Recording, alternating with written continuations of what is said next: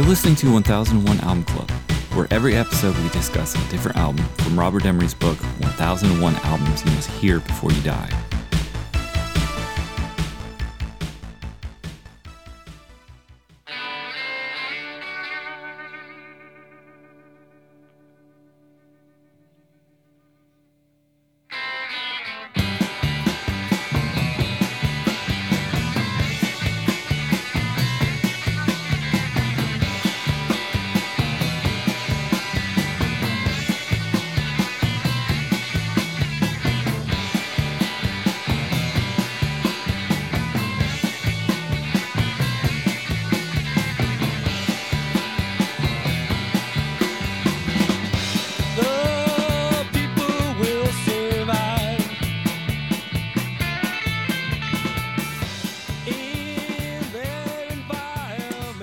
This episode, we'll be talking about Minutemen, double nickels on the dime. In the room, I have Rob. Hey, buddy. And on the line, I have Kyle Hello there. and Jason. Hi. Double Nickels on the Dime is the third album by the American punk trio Minutemen, released on the California independent record label SST Records in 1984. The producer was Ethan James, and the genre is alternative rock, hardcore punk, post punk, and post hardcore. And I'm going to read from All Music Review, Mark Deming. If What Makes a Man Start Fires was a rem- remarkable step forward from the Minutemen's promising debut album, The Punchline, then Double Nickels on the Dime was a quantum leap into greatness, a sprawling 45 song set that was as impressive as it was ambitious. While punk was obviously the starting point for the Minutemen's musical journey, by this point the group seemed up for almost anything. D Boone's guitar work suggested the adventurous, melodic sense of jazz tempered with the bite and concussion of punk rock, while Mike Watt's full bodied bass was a perfect foil for Boone's leads, and drummer George Hurley possessed a snap and swing that would be the envy of nearly any band. In the course of Du- Double Nickels on the Dimes, four sides, the band tackles leftist punk, uh, Spanish guitar workouts, neo polka, blues bass laments, avant garde exercises, and even stripped the frame Van Halen cover. From start to finish, the Minutemen play and sing with an esteem, intelligence, and unshakable conviction. And the album is full of striking moments that cohere into a truly m- remarkable whole. All three members write with smarts, good humor, and an eye for the, the adventurous, and they hit pay dirt with striking frequency. And if Ethan James' production is a bit Spartan, it's also effective, cleaner than their work with Spot, and captures the performances with clarity. Simply put, Double Nickels on the Dime was the finest album of the Minutemen's career and one of the very best American rock albums of the 1980s. All right, what do we think of Minutemen, Double Nickels on the Dime? It's a goddamn masterpiece. It's pretty great. it's a fantastic album. Unbelievable. Yeah, I had never heard it before, and I think I'm the only one here who hasn't heard it before, and I was blown I away. Woo! It's fucking fantastic. I wish I would have listened to this 25 years ago. like, What do you think of uh, the songs, the the song lengths? So Were you To be surprised? honest- I was I was very surprised at the length of this record. Um, I was like, oh, we got another punk record, The Minutemen. I can knock this out, you know. And then so staggering 45 songs, but it was a pleasure. And like the the song lengths are perfect because you don't get sick of anything. yeah, Um, I mean, it's like the old. I'm not trying to reduce them. They're not as simplistic as the Ramones, but the thing about the Ramones is if you went to go see them and they played a song you didn't like, you know, you just have to wait a couple minutes and they change. This record blew me away. Um, and I'm I'm jealous of you dudes for rocking out to this for years. I felt the first time I heard this record, I felt like I felt the same way I felt when I heard Trout Mask Replica the first time. Like this is music from another world, made by people who look like my ugly ass, and like who have the same kind of like who who are just really into it, you know? Yeah. And and and and it's still critically acclaimed somehow. And like all my coolest friends have the t-shirt. Like, how is it possible that you can have all those things and and great songs that feel longer than two minutes, but not because they're bad? Because you just like there's so there's so many beautifully written parts. So smart, such a great record. Yeah, that really struck me too because I kept thinking, oh, right, the songs will feel like they're, you know, when you listen to hardcore, like we just listened to a couple things like Germs and Minor Threat and all those hardcore bands, it's like, yeah, yeah, you get through the two minute song or something like that. But with a minute, Minutemen, those songs, they do not feel like they're a minute and a half. Nope. They feel like three minute songs. Somehow they they're able to stick in like four parts. Fully fleshed out. Fully fleshed out, yeah. With fantastic lyrics. Yeah, I think uh, one of the magic, uh, you know, one of the things they do is they just cut out the verse, chorus, verse, chorus, and it and it feels like a longer song. Yeah. because it's not I don't even think they have choruses. repetition. no. There's no choruses. Oh, The, there's one chorus, and we'll get to it in a minute. But the the thing that introduced me to the Minutemen is was the single from this record, and I think it's the only one that has a chorus, which is "This Ain't No Picnic," uh, that they made a video for, and it's and it's crushingly good, you know. and it was on MTV at a minute and thirty seconds or whatever. Like that's so cool that they did that. Yeah, it got a, awarded, or uh, not awarded, but it was nominated for a VMA. And they lost to Kajagoogoo, Yep. if I remember correctly. You're correct. And I, I know that um, I I- we we mentioned this a little bit as we were prepping, but um, I was a, an adult contemporary radio DJ in high school, and uh, there was a book there that we would read on our overnight shifts about the greatest records of all time, and this was in it. And it didn't make any sense to me that a record like this could exist. And then in I was it '94 that Ball-Hog or Tugboat by Mike Watt came out, like solo Yeah, Ball- record that featured Ball hog. Yeah. yeah, it, it came out with and everybody who was popular in the alternative world was on it Mhm. like paying tribute to him and Minutemen and whatnot. And then he hosted 120 minutes, like the most, er, like no Matt, what's his name? I can't think of his last name right now. No Matt Pinfield. It was just Mike Watt and a host of people that were there. And he just like was like, just emoting on camera about losing D Boone, showing this ain't no picnic. I was like, this is there's no way that this guy's this nice. How could someone do all this and also be this awesome? I was I was hooked. I wanted him to be maybe my dad, but mostly my uncle, you know, or like the guy who like would show up and give me guitar lessons for no good reason with hot sauce in his belt. Like it was just it's astounding to me that people like this existed in that scene that had so many people that were in it for what seemed like other reasons.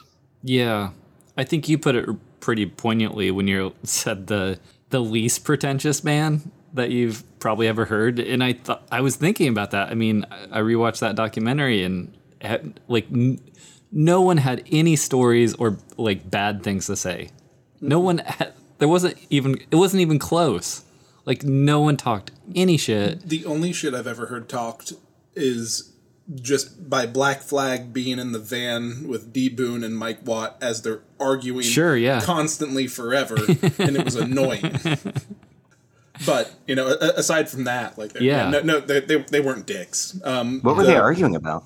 Uh, leftist politics. Yeah, anything, anything, everything, absolutely anything. They would argue about anything for hours. It was like they were brothers since they knew each other for so long, so they could get in these large arguments and I guess work it out. they would try to break up. they would try to break up the band, like going back home, and like each try to claim the drummer, and then the drummer would say he was starting his own band, and then they just keep playing. Yeah, um, uh, Cat Casual played with uh, Mike Watt uh, a couple Yeah. years back, and Oh, I didn't know that. dude's just nicest motherfucker I ever met. Yeah. Just so endearing, such a such a great bassist. My God, Yeah, wowie zowie. How old were they when they did this? What, 23? 24 maybe? yeah. No, they, they were they were born in '58. Uh, this came out in '84, so 26. Ooh. Is that right? Play, playing solos like that at 26, like the self possession that this band contains of just not giving a shit about anything but like the clear familial love that they have for each other, the inside jokes that are still somehow accessible. Like it doesn't matter if you don't know what the title of the record means or that why the four sides are called something different. It's just so open and yet these melodic guitar solos that amazing like you can tell these guys learned how to play together and are just like challenging each other to get better because they love it instead of trying to like really outdo each other. It's so great. They really hated that they came up learning covers and how to play and that the kids that were doing like the hardcore and like the punk scene they didn't know what the hell they were doing like they actively tried to forget the stuff that they Really? learned beforehand so they could like have this like purity that the punk bands were going for straight from straight from mike watt's mouth That that kind of makes sense. I mean, you want to you've been inundated with that music Yeah, and you learn and, and now there's a new thing, it's punk. It's you like, you have oh, to unlearn shoot. all that rock and roll Yeah. What, what you know Yeah. And that's new. And that's what I've always thought about the Minutemen. It's a deconstruction of rock songs. I mean, I think Wire probably did it first. and they were very much in, influenced by influenced Wire. by Wire, yeah. Um, and it's that de- that sort of art artistic look about what it what is it to be music? What is it to have that new music? Just like the Kraftwerk, like everybody, can we just eliminate rock and roll and go in a in this direction, in an exciting direction? Yeah, Wire and the the pop group. Those were the uh, the two biggies. They said that the pop group sounded like Captain Beefheart meets um, uh, Funkadelic. Yeah, and uh, like funkadelic was important to mike watt because on all of the records that they were listening to you could never really like pick out the bass but like funkadelic you could hear what the bass player was doing yeah. yeah i don't want to go I was surprised. I didn't hear any Pere Ubu like reference. They didn't comment that they were inspired by Pere Ubu, but I was I def I hear oh it. i hear it Yeah. I think they do on the on the record, like on the on the artwork, like in the liner notes. I think they say something. Oh, cool. Yeah. i mean they'd already toured with um with husker du at Sure. this point so I, I imagine that would have taken through the midwest and they would have been doing the Yeah. uh, like cleveland scene but yeah, What, man. what struck me about listening to this the eight times I listened to it over the last three days is um I think before I heard it, I expected it to be like short and fast and and fun. And the tempos are relatively mid tempo, you know. I mean, there's a lot of great like hi-hat work by George Hurley on there and the faster stuff, but like it just doesn't sound like they're in a hurry. Somehow, somehow they I don't know how they do it, but like, you know, as opposed to their hardcore brethren and cistern, they're it doesn't try it doesn't sound like they're trying to get out of there and that's so it's such a relief i remember when my stupid band in high school would get invited to play shows with hardcore bands and i like we're playing pop music and a, a, a, girl i went to high school with was like it was so refreshing seeing you guys like play songs with melodies in the middle of all that other stuff you know and i know that but i know that minutemen had trouble finding an audience except for other musicians right there at the beginning Yeah. and maybe throughout their career. But that's I don't know. It's just like a treasure. It just feels like it's unfortunate. You know, it sucks that D Boone is dead, but they they were they had this acclaim when they were alive too, amongst the same people that are talking about this record right now. I just can't believe how they got away with it.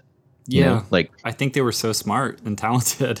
It's something it's one thing to I think they were kind of in the wrong place at the wrong time with that scene, but I think you just can't deny when so when a band or a group or an artist is so good at the craft, it's just undeniable and you just have to say, "Oh, yeah, their live- this rules." their like live show's fucking incredible. Yeah. like they they were on fire all the time. Like to the point, you know, like they uh they they go to L.A. They see Black Flag, Black Flag flags passing out all of these flyers for a show they're doing in Pedro, which is where Minutemen were from, or I forget what they were called at that time. Uh, they said, "Oh, we're from Pedro. You know, we're in a band." So they get thrown on the bill. So their first thing that they, they play is a show in their hometown opening for Black Flag that show gets them a record deal with SST. They're the second band that gets a release on SST. I mean, like, yeah, wrong place, wrong place, right time. Yeah, yeah, honestly, guess like so. it's uh, and you know the the very last thing that they did, they were on tour with REM. Like, I mean, they, they were they were exploding. Like, it, it's it's super super tragic what happened to D Boone, um, and how the how this band ended because they were they were going to keep on. Uh, doing this stuff and like they were they were just gaining serious serious traction but yeah they they, they are a band's band for yeah, sure that's a good good way Yeah. to put it. A lot of this angular stuff kyle reminds me a bit of the uh the early devo stuff as well but they th- i've never seen them claim anything off of uh off of listening to them so i think that may just be what was in the air No, I can hear it, especially with the drum. It's got kind of a Alan Myers kind of edge. Mm-hmm. Yeah. did you did you guys read up on the uh how the how the sound was crafted at all Uh, uh their I know they recorded yes. this record for like a grand, right? they recorded this record for $1100 onto 8 track eight track is six days, right? Like six Uh, days and, Yeah, and yeah, with- one overnight mixing session. Mhm, with uh, only guitar overdubs. the guitar overdub was a Gibson ES one two five with a soap bar pickup in the neck, um, in the neck position through an Ibanez tube screamer. Those are all the solos. Yeah, that makes sense. Um, everything else was uh, he was super into Telecasters. Um, during- Always during this time. sharpness. So sharp. so sharp because he rolled all of the knobs like to the uh, to the left, with the exception of the treble, uh, which he cranked all the way to the right. Um, they uh, they thought of the band itself as a, a political statement to the point where the guitar would not interfere with any frequencies of the bass Yeah. which is why if you watch any of the um, like VHS stuff that's up on YouTube, you can hear everything because there's no mud because it's only high end on the left, low end on the right, and then drums in the middle. Like even off, like just from the microphones, not off a board or anything, you can hear this band, which is incredible. Let the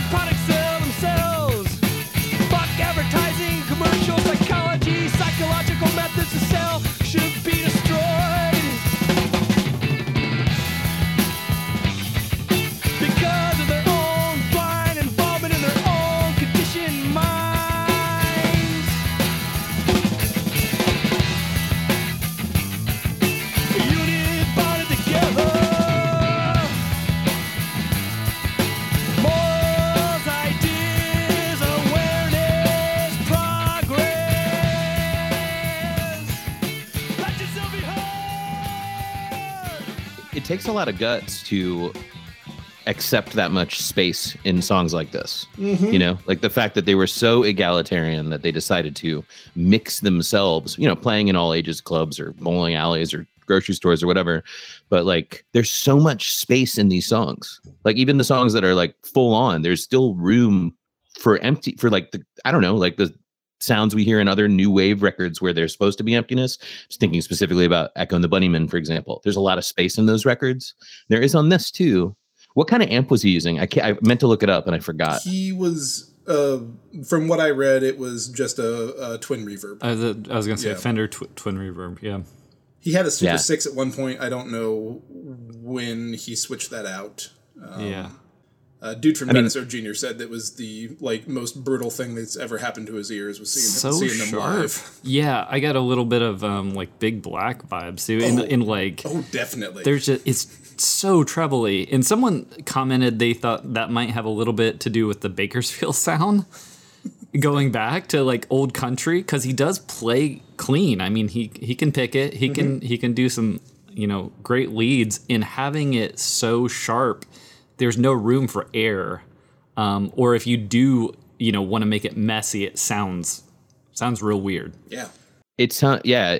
I mean, it's directly responsible for me buying a Telecaster and a Fender Twin in 19. I mean, the Telecaster I still play was because I wanted it to be sharper, and the Marshall head that I use in a lot of my bands is just because it's just I love it. It's so exhilarating. It hurts like hell, but it's so exhilarating. wait why does that hurt just like it hurts because it's so. I mean, it's making it sharp in small rooms. You know. yeah Um, it's What? just, it's just so.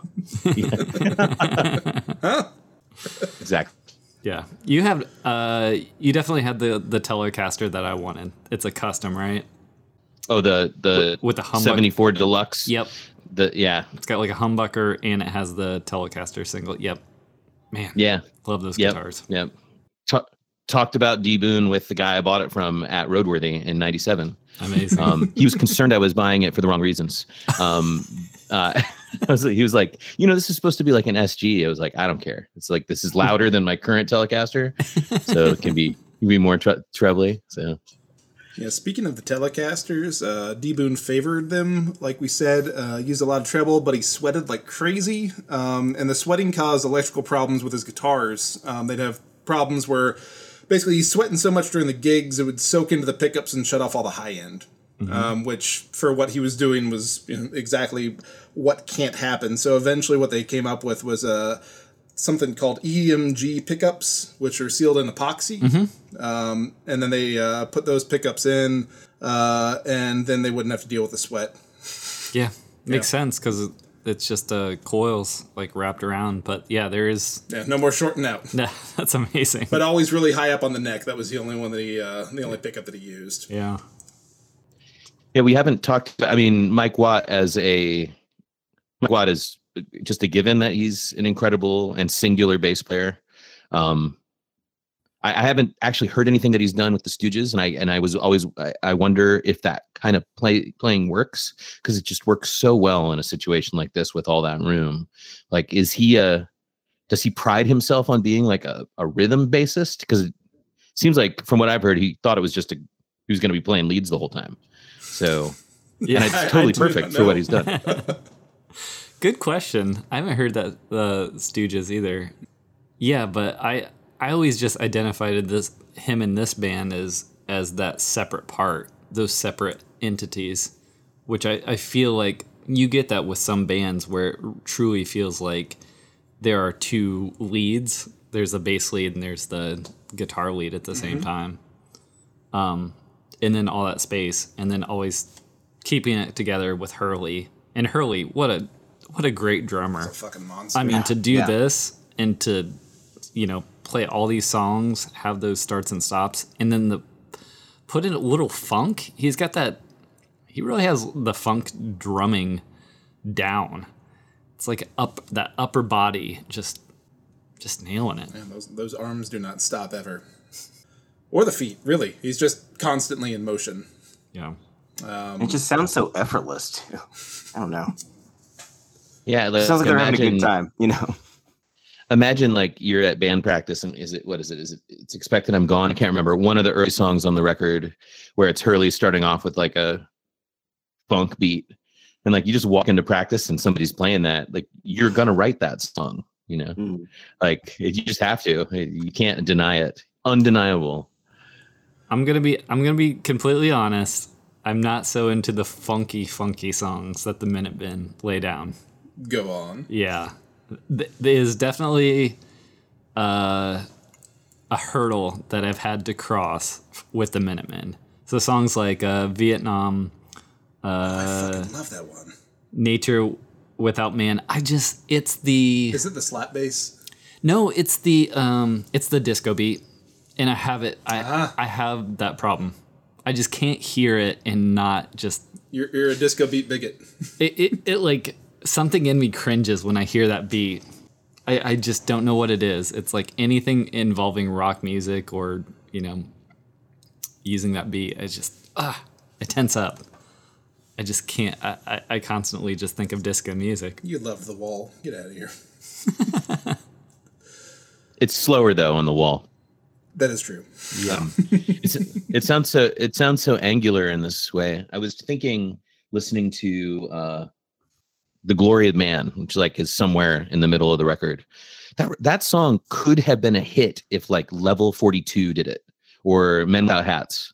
Like there's so many points in that song where it's like it sounds like 80s straight up 80s hits that like darker flock of seagulls if flock of seagulls got hold of that song even with the lefty lyrics and um like who would i want to hear cover this with like more melody and uh i, I don't know echo and bunnymen maybe. Maybe they would do it right. I mean it's not like the bunnymen did it wrong but like like just trying to think of who the lottery winner is and that surprised me because i forgot how danceable they are with my partner sometimes because she i think like some of this stuff but has the same feeling you have birch which is it kind of sounds like frat party music if you were hearing it in the wrong context like 80s red hot chili peppers. There you go. like a band that's better than red hot chili peppers but still like would have been opening for them Yeah.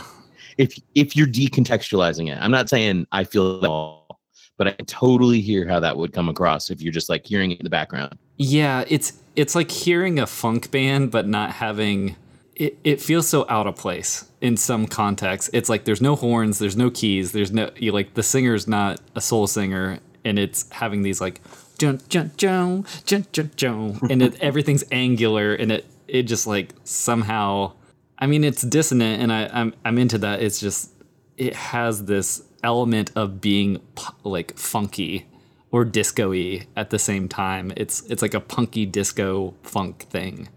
in those songs I just don't don't identify as much as you know the others. The others that are avant garde, I'm a lot more into or just wild into it.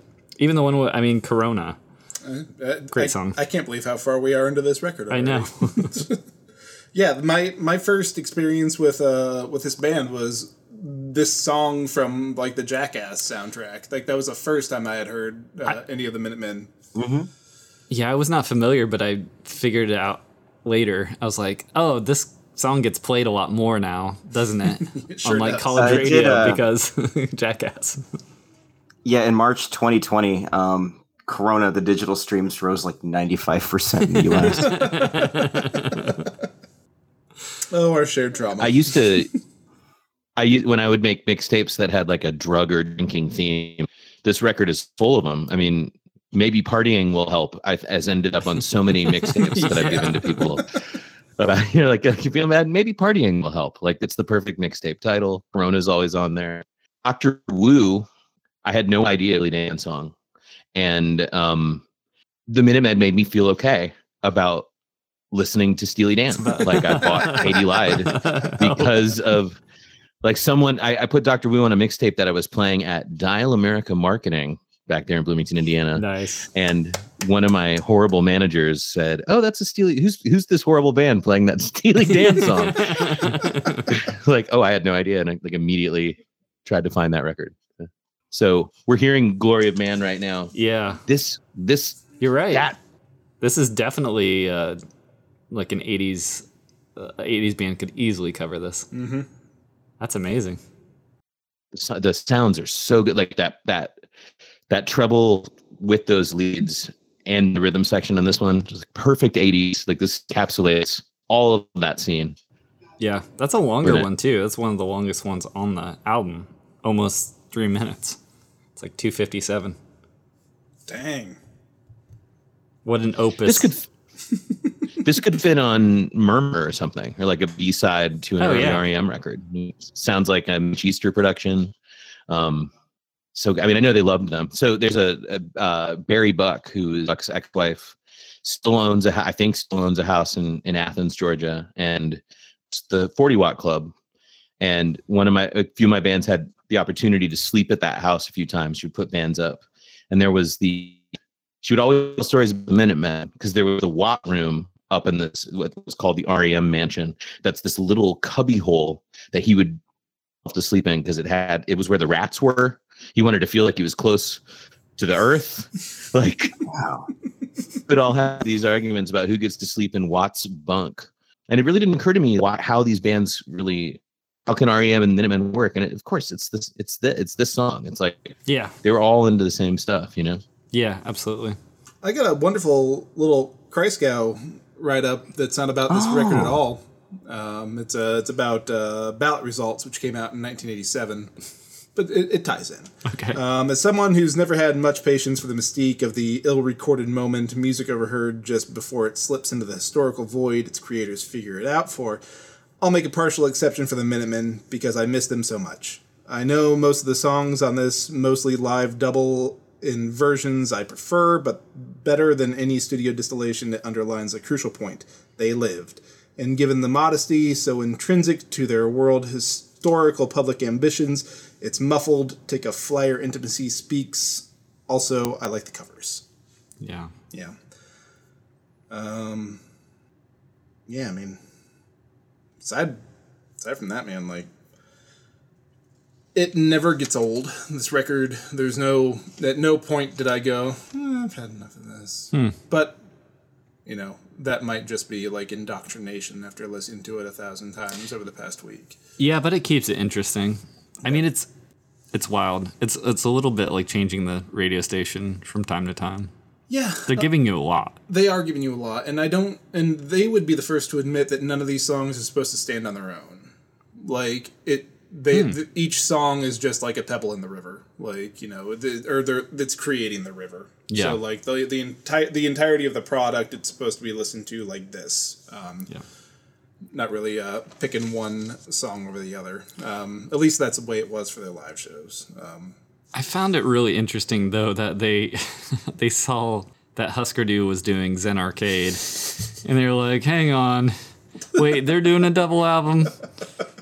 Let's go write some more songs." Yeah, they, they, they were going into the studio. They they already had 26 songs written, so they heard their their buddies were doing one. So like, all right, we need to write 20 more songs, and they were done with that in a week. That's amazing. Yeah, they just knocked this shit out. I'm trying to think of another band that has like such a specific ideology that isn't just punk rock.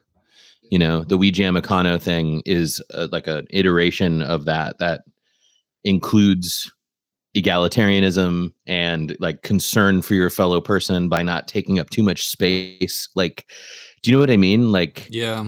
I mean, that I, we talk talk about a lot. So yeah, I think Minor Threat um had a or that sort of Fugazi, Fugazi, keep for it, sure. keeping the concert tickets low, having sort of a mindset of being like, we want to be more than a band, having that philosophy. I mean, there's some other um, bands that I'm probably not thinking of, especially more modern bands that want to take a, a a sort of like hardline approach to how they're forming a collective band or, Yeah, or, Tub, or something uh, like tub that. Thumpers. Yeah, or yeah. what, what the fuck was that band? Chum- Chumbawamba. Chumbawamba. Yeah, of the Um, New Radicals. Yeah, I mean, Right. there's there's consistently bands like that. I mean, Cra- Crass gets thrown around a lot of being like anarchist, collective. Atari Teenage and, Riot like, would also you be know. in that uh, in that category. But yeah, But did any were any of those bands were they this nice? Like that's the No. thing I keep coming No, back to. no, not at all.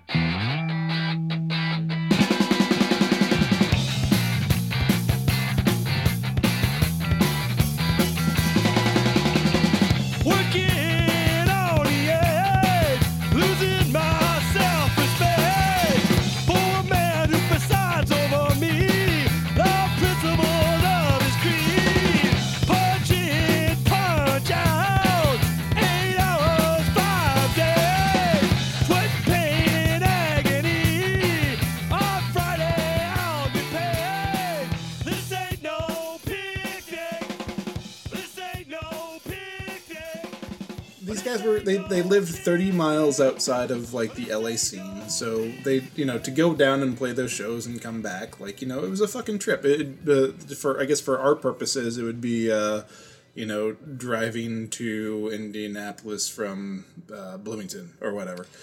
Um, like it, it was a it was a haul but it wasn't that much you know? Yeah. so like they're and in like sm- small working class town like San Pedro or Pedro, however it's called, like you know, just they didn't come from much, yeah, you know, and like they were able to make their own fun. yeah.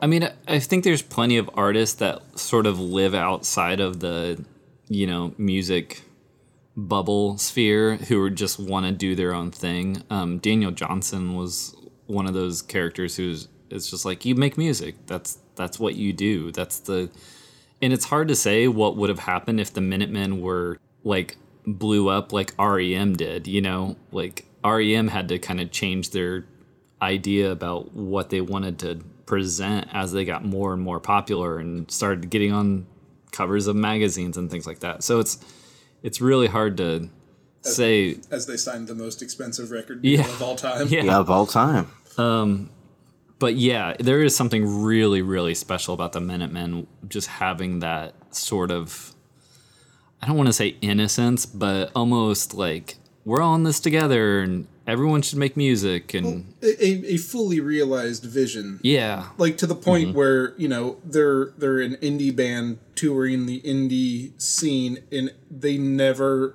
came back from a tour and hadn't made a profit.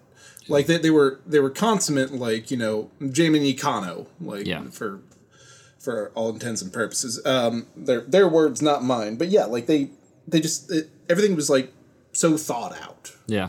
Like you know, I don't know. I'm I am rambling. I'm just very sad that D Boone died at age 27. Yeah. Yeah. that, that that was it's something that eh, on those over those stupid overnight drives that all of our bands would make at some point someone would always say like our like we would bring it up like is it worth is it worth putting ourselves into the danger that has killed so many people who we respect in music to get back from a show where we've made 10 bucks overnight. You know what I mean? Yeah. Um, So And it's, um, uh, his fiance was driving the car. His sister was passenger seat. D Boone was asleep in the back. Um, the initial statement she gave to the police was, "I must have fallen asleep," and that's the uh, that's been the story like ever since. She was in shock. Uh, they took that statement before the ambulance even got there. Um, but what happened was uh, she uh, so she's driving and uh, the 1979 Dodge van they were uh, they used had a problem on almost all of those Dodge vans, and that was that the uh, left rear axle would snap. oh God. So she's driving. She hears this noise and like, oh, uh, must you know must be getting a flat. Takes her foot off the gas, and is rolling to a stop, because you don't want to hit the brakes if you get a flat. And that the sound was the wheel snapping off. So rolling at 55 miles an hour or whatever, wheel snaps off. Van flies into the air, turns one and three quarters times, and luckily they were in the lowest portion of the desert, driving on that highway. Otherwise, they could have rolled off into a canyon or whatever. Uh, they were they were at the lowest part, but yeah. So the the axle snaps. D Boone flies out the back. Um, she shatters her ankle. Uh, I'm, I'm not exactly sure what happened to D Boone's uh, sister, um, but yeah, the uh, she wasn't asleep. She said she must have fallen asleep because she was in shock. Um, But yeah it, Yeah. it was it was a factory flaw in that van uh, that the U.S. government had bailed out Chrysler in '79 and '80 for 1.5 billion dollars to cover things like the uh, the lawsuits that were coming in left and right from these vans like breaking that way. So yeah, it's a super fucking tragic. Um, whether or not like it, whether they had been driving during the day or the night, like that wheel was gonna snap. Yeah. No, I mean, that's, I think whenever anybody asks what makes a potentially successful band, I, one of my things is always like, get a reliable, safe van that's to start that has seat belts. like, don't, and then use it, you know? And uh, it sucks when those things happen, but good Lord, it's so tragic. I, I, was so, I'm so glad that Watt Firehose made some good records. Um, largely cool and he's just been like out there like pushing his friend's legacy for so long with so many other people that love it playing with really cool people so um you know there's no getting over the tragedy but it's i'm just so glad that he is out there just like keeping it alive in some way um his original stuff's great he didn't die from that horrible gut thing he had years ago like so he's out there with the hot sauce in his tool belt One like when when I saw him like, uh, a couple years back, I'm not sure what Minutemen song he was like ending his set with, but it was crazy watching a bunch of like 45 to 50 year olds just bawling their eyes out, like watching him like do these songs, um, which was pretty fucking cool. But yeah, like he's he's still putting out great records. Um, Kyle, what did you think about this cool record? Uh, you know, at first I was a little like inundated, but uh, it just never like it never got old. I was always like, "Oh, what's happening next?" And then I would be pleasantly surprised. And you know, I'm gonna put this up there, you know, next to like uh, Meat Puppets 2 or as like records that I should have been listening to for the past like 25 years. Um, I thought it was incredible. It was impressive. Um, you know, I heard more stuff every time I listened to it. Yeah. Yeah, I'm on the total positive. I mean, everybody should hear this album. This is one of those albums too that uh, we go through a lot of these albums. We're on 500 whatever and it is truly a unique vision. Like it's a truly unique band, so why not? Why wouldn't it be in here? You were kind of questioning that before, but I think it fits right in here because there's no other band, you know, had done this at the time and probably since of their sort of like unique uh, way they constructed songs, how they perform songs. So, yeah. Yeah, my, my question wasn't whether or not it should be or what my my question was where who listened to this in in Britain Yeah, yeah, true. and it, how how it, how it got over there Yeah. because the there's no British write ups of this. SST was such a regional label. Like Yeah. there, there's you know, Dimery didn't have like a copy of this record or anything. So I was just surprised that like the skew of the book allowed it. I think it's one of the greatest American like rock and roll records ever produced. So 100 percent people should listen to this. Yeah. it's important. Totally. Yeah, Uh, definitely. It's up there. To me, this and Trout Mask Replica are the two greatest double albums that have ever come out of America. Um, uh, may, maybe there's maybe we can add to that, but those two, especially because they're both from around LA, made by people who were into it. I just can't get enough of either, and I love these. um, It's a masterpiece. So positive, unbelievably positive. Awesome. Uh, hey, can we talk about the Coke Dares for a minute? I would love to. We can talk about the Coke Dares. Okay. I think we, I think that we like listening to this record again. I think that it wasn't until our last record that we actually fully embraced our love of double nickels on the dime. I Really? think Fake Lake is where we where we finally got it. Yeah. okay, Um. I can see that.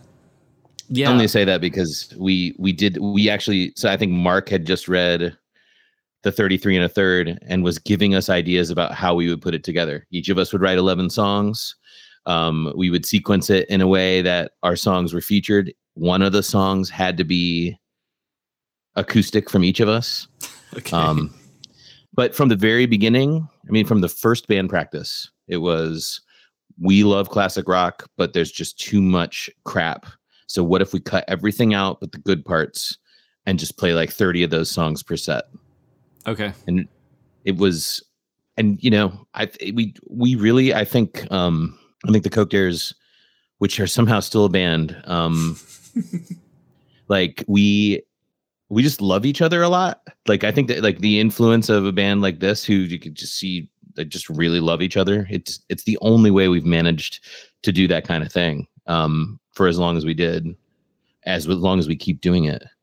But the tones, the like the Mark's hi hat structure, Pete's stuff. Like I mean, I remember saying one of the early um, practices, like let's be the Minutemen with harmony Yeah. and uh i don't think we really got it until fake lake but um i didn't i don't know if we got it then but we're always striving for it yeah, yeah. I, I was gonna say, um, I mean, when I first saw you, you guys, it, it's like having the context of the Minutemen made me instantly sort of like get it. It it cool it it kind of completed being like, yeah, the Minutemen. It it, it seems so fo- foreign. I, I feel like if you didn't have that background, but if you do, it, it it's like everything just clicks together. And I'm not trying to say you know you were trying to imitate them, but it, it had that sort of element of this is amazing. You know, write so, you know write the songs you want to write. Don't worry about the choruses. If you do, if you want if you want an all chorus, do an all chorus. You know, but each song is that individual idea about either you know sometimes daily life, sometimes esoteric, sometimes you know just a medley. But uh, yeah, I always love that. Sometimes an entire ZZ Top set. Sometimes. uh, the second story. Sometimes you're in a basement with a bu- with a bunch of bro dogs having a cake party, and you just play "Wish You Were Here" like the entire God. thing. i think we also did shine on you crazy yeah, diamond that's it. That was it. Yeah, yeah. Shine on You, crazy diamond. i mean good. you know i there, there's only so much imitation you can do like with a band like the minutemen and so i really feel like we i mean i had been saying for years bands like the commercial record by the residents and or the commercial album and the who sell out like my favorite songs on those records were super short and i love pink flag like that Yeah. record is Oh yeah. Mm-hmm. and i just i just wanted to be in a ba- i was in so many bands at that time that were just stretching it out Oh, and I like know. all of us were you know like it's like I'm not gonna can we name any just- names, but yeah, some of the some of those bands put me to sleep a little bit. yeah sometimes. just stretching it out you know and like I was it drunk. felt How was I not going to go to sleep? It's two thirty in the morning. yeah it felt good to felt good to just like make rules 25 minutes or less 25 songs yeah. let's do this So- It felt good to see it, Jason. well i am super flattered that since i respect you all so much and your musical abilities and all of your bands um i'm i'm just flattered that you like it enough. Maybe we'll all play together again. Yeah. Yeah, this this album and Wire, I mean Wire for the most part has kind of inspired me to say, "Oh, I need to like Wire sort of lit a fuse to be like, shit, I got to I got to start doing this and I can do anything I want." Like all this music that's around this time, they were just really, you know, they just threw the rules out the out the window. Who needs them? Who needs them? They were like, make tones, make make mouth noises. Who cares? We're not getting signed anyway. Just do it. Yeah, we don't we don't care about getting signed. absolutely. Play our clear Creedence. Clearwater Revival while you're doing all that. You know, like because why why wouldn't you? you know, like there's no nothing wrong with CCR I and there's nothing wrong with mouth noises. I gotta say, having never heard this album, I lost my shit when the Van Halen cover came in at 41 seconds. It's like one of my favorite Van Halen songs, and I was like, ah, "You got me." It was fantastic.